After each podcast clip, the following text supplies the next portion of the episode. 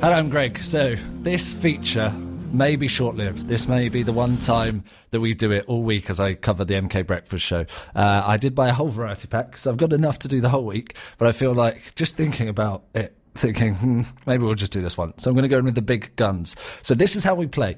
You text me on 81400, start your message with the word MKFM, or you tweet me at MKFM. If you think you know at any point what the cereal I'm eating is. That is the rules of the game. Uh, I've got it uh, here. That's a clue. Ooh, what does that sound like? See what I mean? Might be a short-lived feature. That's it going into the bowl.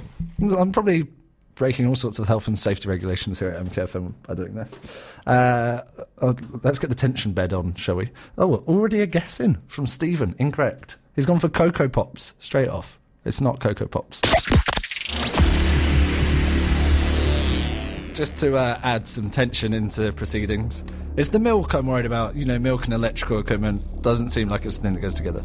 This was a great idea last night, by the way. I was on my own uh, in bed, just thinking of things I could do. Oh, listen to this. Listen to this. Can you hear that? That's a great. That's a great clue. I'm the only thing on MKFM at the moment.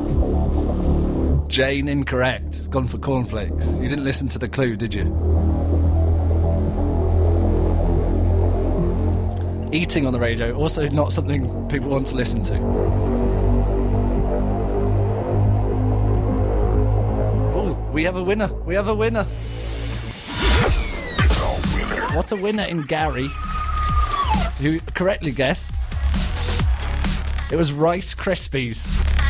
Big shout out to you if you're also eating Rice Krispies this morning for your breakfast. I think that's the last of Cereal Thriller. Unless, unless there's a demand on the text and tweets, and I'll bring it back tomorrow with yet another cereal. That'll be exciting.